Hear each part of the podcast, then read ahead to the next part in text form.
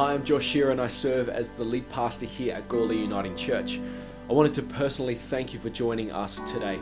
We exist as a church to see lives transformed with the good news of Jesus. Now, I hope this service inspires you, I hope it blesses you, I hope it builds your faith, and I hope it gives you perspective that God is moving in your life. If there is anything that we can do to help you, don't be afraid to reach out on social media or email our office. Thanks for joining us again, and let's get to the service. Well, thank you, Angus and the team, and, and um, I do love the opportunity to be able to pray for our, our young people in our midst as they head out and learn a little bit of, more about Jesus and about what it means to follow Him in the world. I do wonder how many of you, in your experience, had, had Sunday school as a part of your faith journey on a Sunday morning. And here you are. And so that's why it matters so much to us that we would be able to honor, pray, support, resource the young people that are in our midst, both the ones we've met and the ones we're yet to meet, that we believe God will bring as we uh, make young people a, a priority, their discipleship a priority in our midst. But that's not what I'm up here to talk about. Sorry, I got distracted. We're talking about radical generosity this morning. But I've got a question for you as we begin. What does it look like how do you live a radically generous life? I wonder. Most of us know someone that we would describe as generous. Anyone know a generous person? You might consider yourself that generous person, and that's okay. That's good to be generous. But generosity, if we were to define it, is a willingness to give of what we have for the sake of someone else. That's mostly what we would understand generosity to be to give of what we have for the sake of someone else. But what about radical generosity? The term radical is not a familiar term we use too often. In fact, it often doesn't have a positive connotation in our world. So often when we hear radicalism connected to religion, of the, the parts of religion that we would seek to criticize, perhaps in different ways, or the parts of a radical culture that we disagree with would be considered radical, extreme, or extraordinarily different. And so often, radical doesn't have a particularly positive connotation in our culture. But I want to talk about radical generosity this morning. And, and you might th- not think that you have the capacity to be radically generous in your life and in your faith journey. But what I want to show you during our time together is that radical generosity is a whole lot more about perspective than it is about capacity. I'll say that again. Radical generosity is a lot more about perspective than it is about capacity. And what that means is that every one of us have the ability to live not just a regularly generous life, but a radically generous life. And so, why are we talking about this? Well, we're in a series at the moment called Shaping Culture. And it's a series that we're working through in Lent, in the lead up to Easter. And it's a series that explores who we are as a local church and what it means for us to live out our calling in the world. And so, in the first week, I explored our vision as a church, the, the why we are here. And it's to see lives transformed with the good news or the gospel of Jesus Christ. We believe that it is the gospel is the only power in the world that has the capacity to truly transform a life. And then we're working our way through our core values. And so in the first week, we heard about authentic community. And last week, Ken brought a word about fervent prayer, which I mentioned earlier. Today, we're going to talk about our third of our five values radical generosity. And if you've missed any of these messages, I would invite you, I'd encourage you to catch up on our podcast, catch up on our Facebook or YouTube. You can see all of our videos, uh, all, all of our messages and services up on there if you want to catch up on what's going on. And so we're going to talk radical generosity today. And, and so I wonder what comes to mind for you when you hear that word generosity? What comes to mind? Could it be that friend that always seems to pay for dinner? I remember we had a life group uh, a few years ago when Eloise and I were a young married, younger married couple. And um, we'd have a life group and we would always go out for dinner regularly, about once a month as a life group. And we had a running joke that someone would get the bill first. I don't know if this exists in any other con- like context, but it would be a, a, a competition to see who could get, who could sneak away from the table while we were having conversation and go and pay for everybody. And then and, and, and so that would be the competition in some sense of who could be the most generous, not in a, in a, in a um, uh, sort of a prideful way, but just in a, in a sneaky, underhanded, we just wanted to out generous one another. And then there would be an ongoing competition of who could slip 20 bucks into someone else's purse to help cover that. So there was this strange relationship of generosity. So you might have a friend that always pays for dinner. Or you might have your parents that paid for university or let you drive their car. It might be that relative that's always willing to come around and spend time, one of our most valuable resources, generously with you around a cup of coffee. It might be that person you know that gives great presents. You know, that person who just gives thoughtful, great presents. We've all got one of those. I'm not one of those people. I'm sorry. If you're expecting a present from me or hoping for one, you might get one, but it won't be the great most. I'm not a creative present giver. I'm sorry about that. Or it might be someone who volunteers their time to serve others. All of those things are expressions of generosity. And generosity is everywhere in our culture. It's not a specifically Christian idea. But as we begin to talk about it, I've got two observations I want to make about generosity. The first one is that I believe that we are generous. You and I, as human beings, have the ability to be generous because God made us that way. As Christians, we believe in something called Imago Dei. And it's a fancy way of saying that you and I are created in the image of God. That you and I, no matter our age or our stage, our class or our race, every single one of us is an image bearer of the God that created us. And that's where we get our understanding in the world, by the way, that human life is more than a commodity to be traded. Or is it, but that instead that a human life has an ingrained, inherent, intrinsic value of some type. That's where this comes from. That, it's a, that your life has more value than what you can produce or how much you've achieved. And now I wonder if that's a, that could, if I hear, if you hear nothing else, that could be a word for you today. You've been wondering, why am I even here? Like, am I worth anything at all? Maybe God, just God's word simply for you this morning is that you are created in the image of God, and if you did nothing else in your life, that would be enough for you to have value and significance and meaning in the world. But yours and my ability to be generous is actually a characteristic of God who is generous. That if God created everything, then whatever we have, whatever we hold, whatever we taste, whatever we touch, is a gift from a generous God who didn't give it to us because he had to, he gave it to us because he wanted to. And when we give of something we have to someone else, we're reflecting God's image of generosity that was placed within each of us. In fact, I believe that generosity doesn't make sense in a world without God. Now, I don't know where you're at in terms of faith and, and, and things like that, but I don't believe that generosity actually makes sense without God in the equation somewhere. Because if we're merely uh, might is right culture, if we're merely biology, and that our power is what determines our ability to flourish as human beings. That if I'm stronger than you, then I get to, to domineer you. If, if uh, I'm biologically superior, then I'm just, I get to, to control the world around me. If that's the way that the world was meant to be, and that's what the truth of the world is if God isn't there, then generosity doesn't make sense. Because why would I give something of myself which diminishes my power to help you? To help you be better than you were before.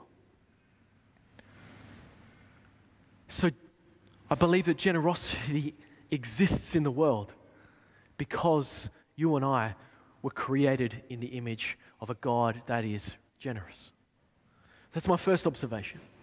So, my second observation is this that we, humanity, seem to do a really good job of making generosity about us.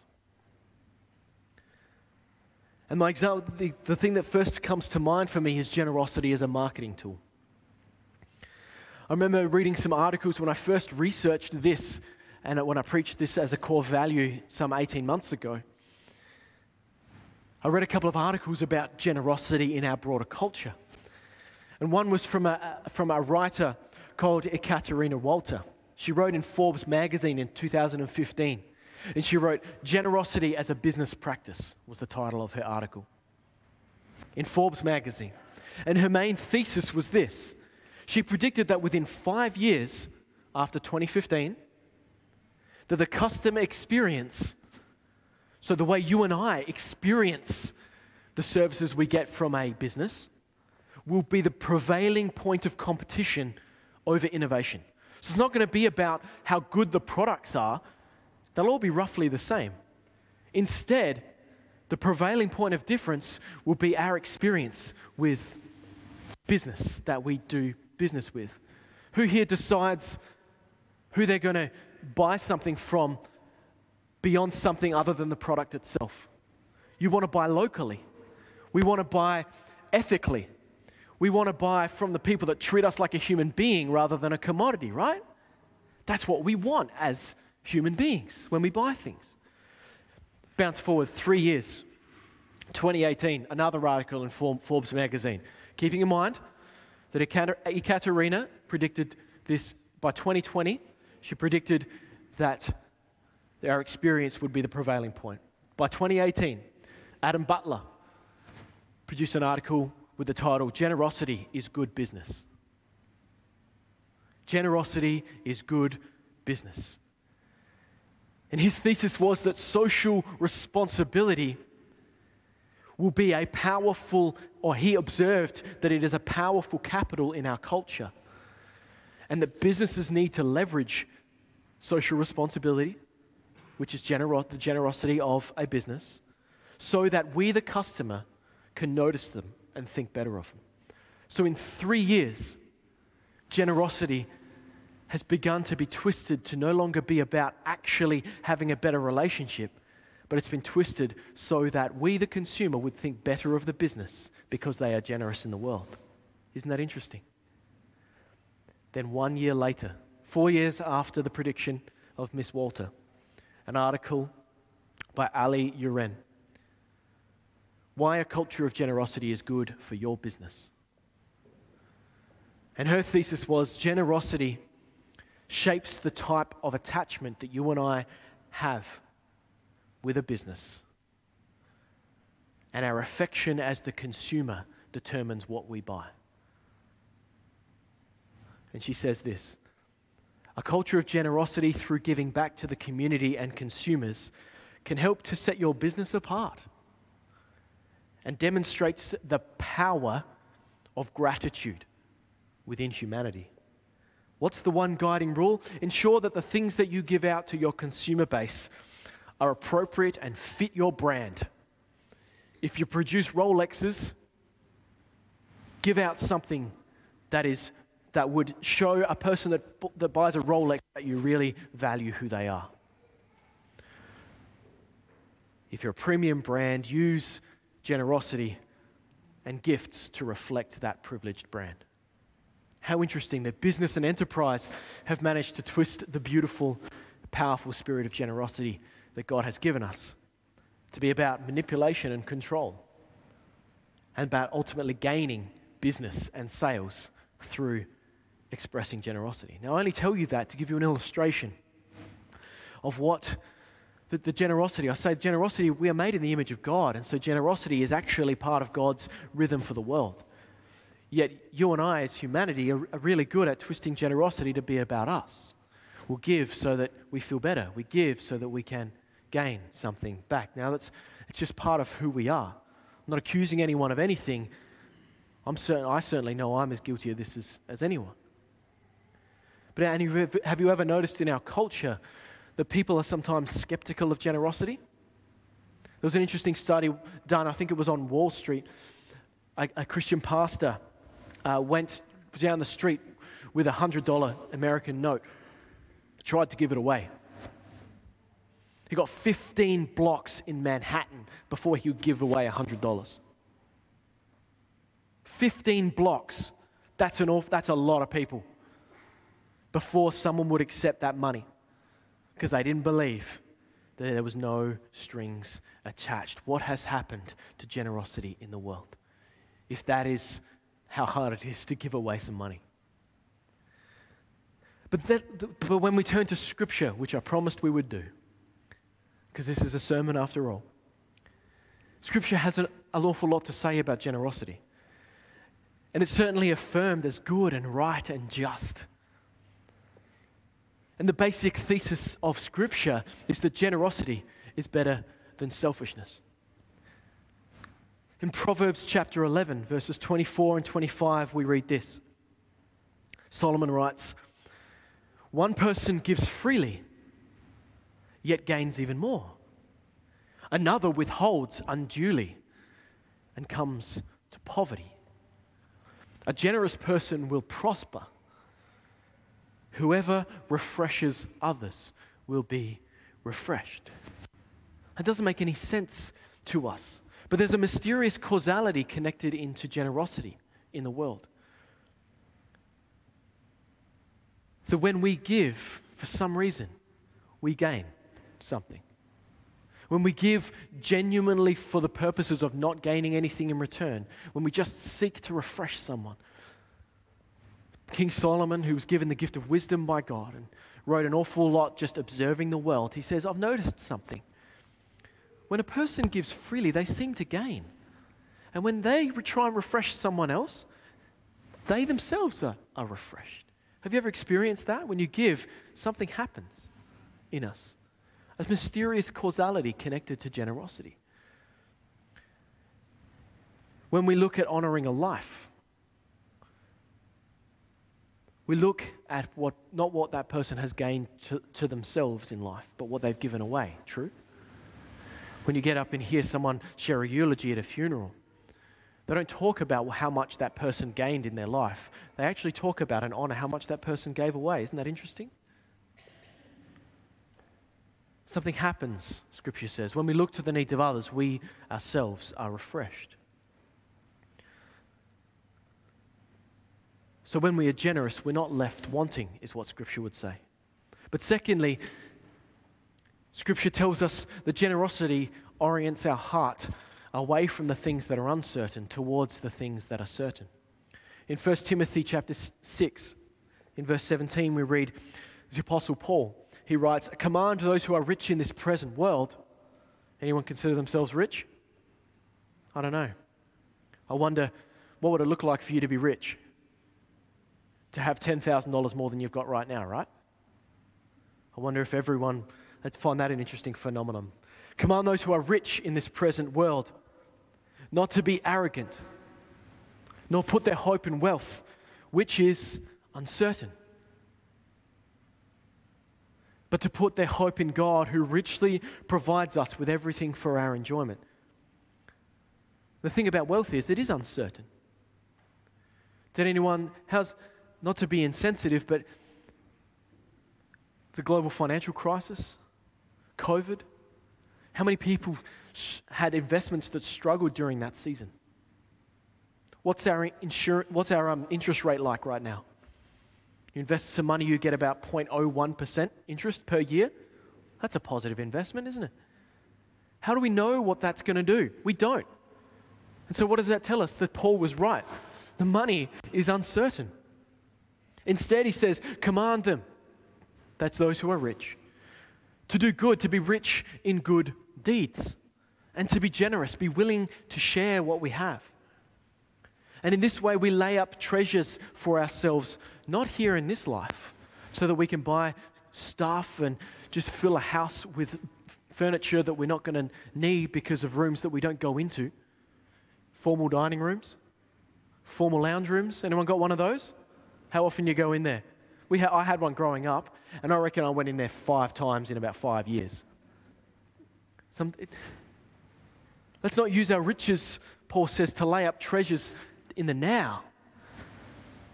Instead, be rich in good deeds and willing to share it, and by doing so, we lay up treasure for ourselves as a firm foundation for the coming age, that we might take hold of the life that is truly life. Riches, we can't take them when we go. As stuff, what happens to that library of extraordinarily rare books that you have acquired in your life when you die? Your children come along and they sell them because they don't value them the way you do. So there's no, there's no point putting our hope in, in that space, in that stuff that we can gather, because we can't take it when we go. And there's certain, no certainty that we'll keep it when we're here because of investment, of banks, forces outside of our control. You might have a fire in your house for something that no one saw coming. You might have a car accident that wasn't your fault in that brand new car that you, you know, do you understand what I mean? Like, we don't have the ability to control any of that.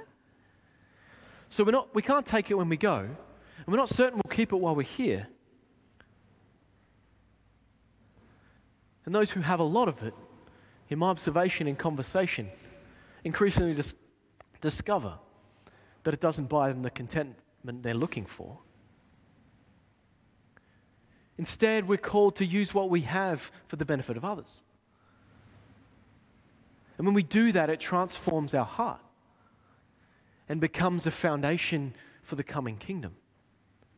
Now, this is not saying that if I give away to someone who needs it, I'm going to get, a Ferrari in heaven. That's not what this is talking about. Although I'd love for that to be true, I don't believe that's what this is talking about.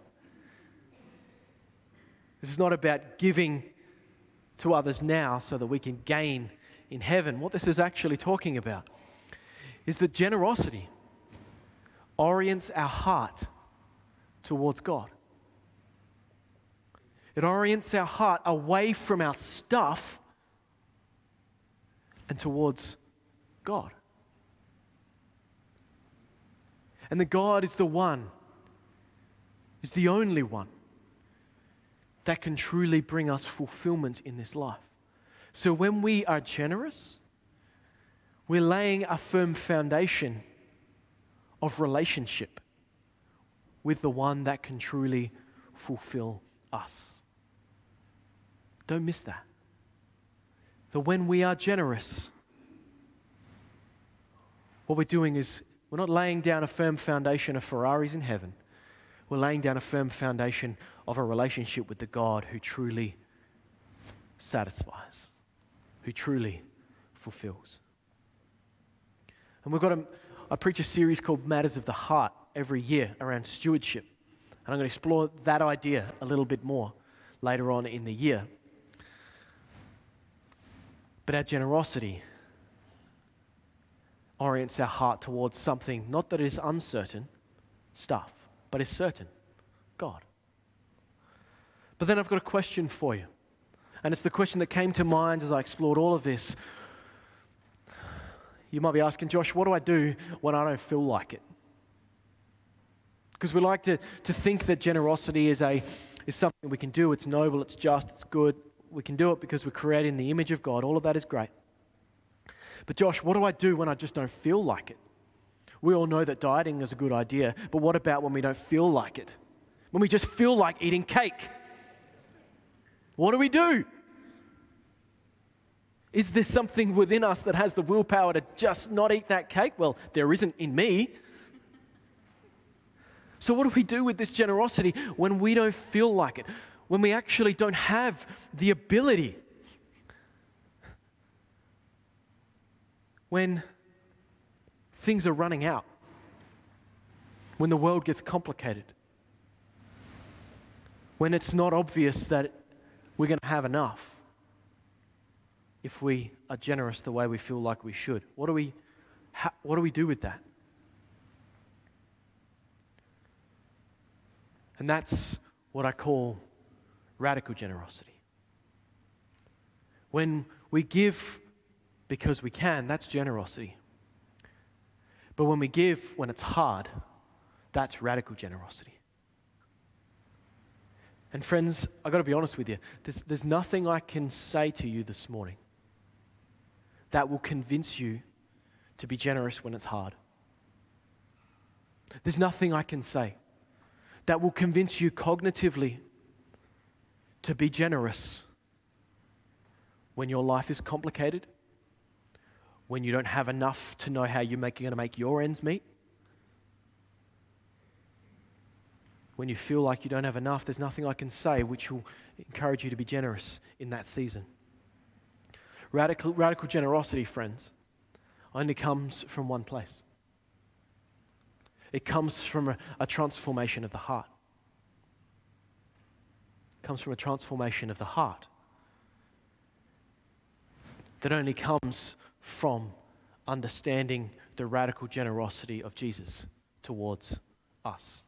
There's nothing else in life that can bring about radical generosity except understanding the radical generosity of the God that created us. 2 Corinthians chapter 8, the Apostle Paul writes it this way.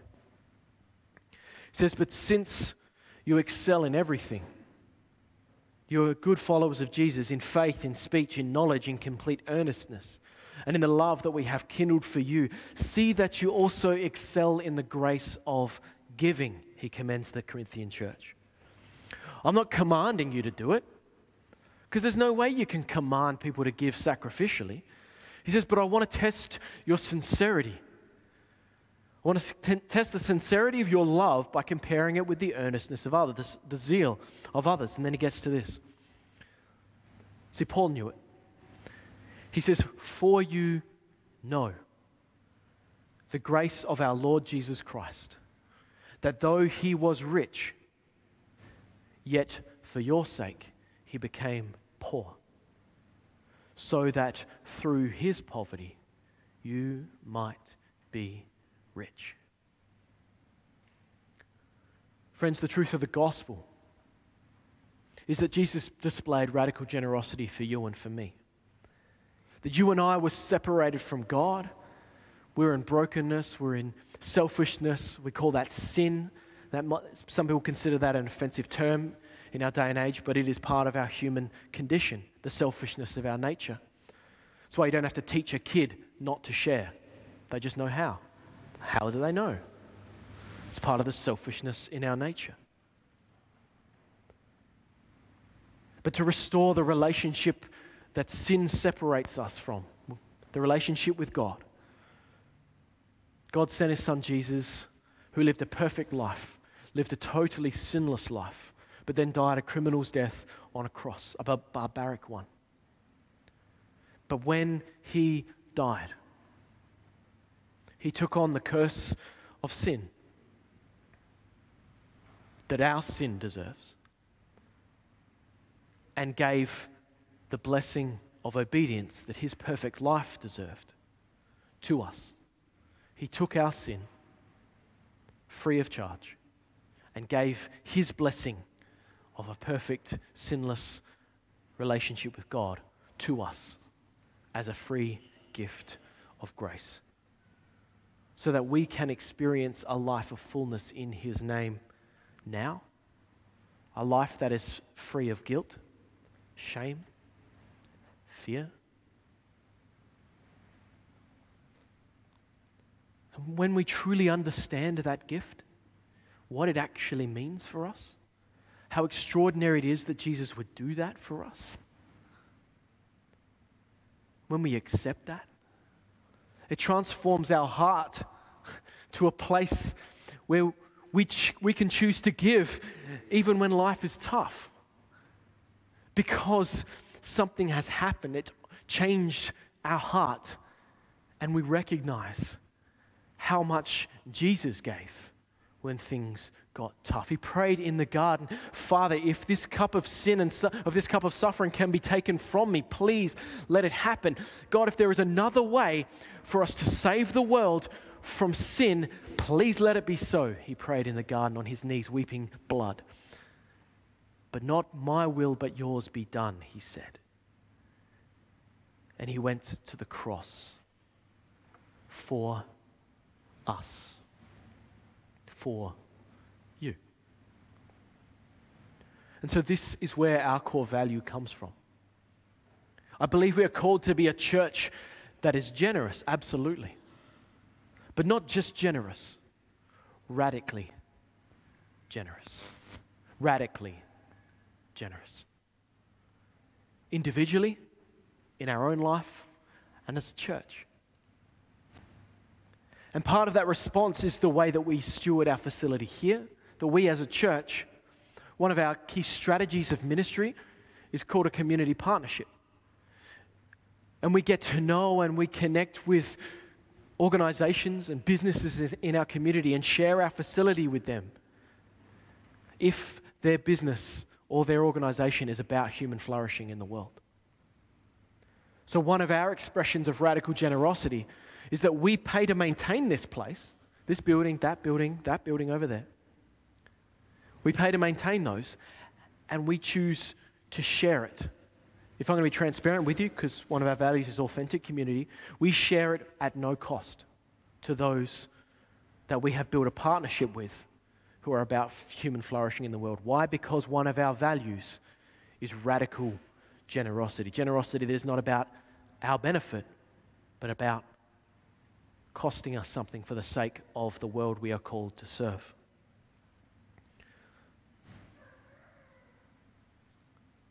So, as I finish, I've got two questions for you.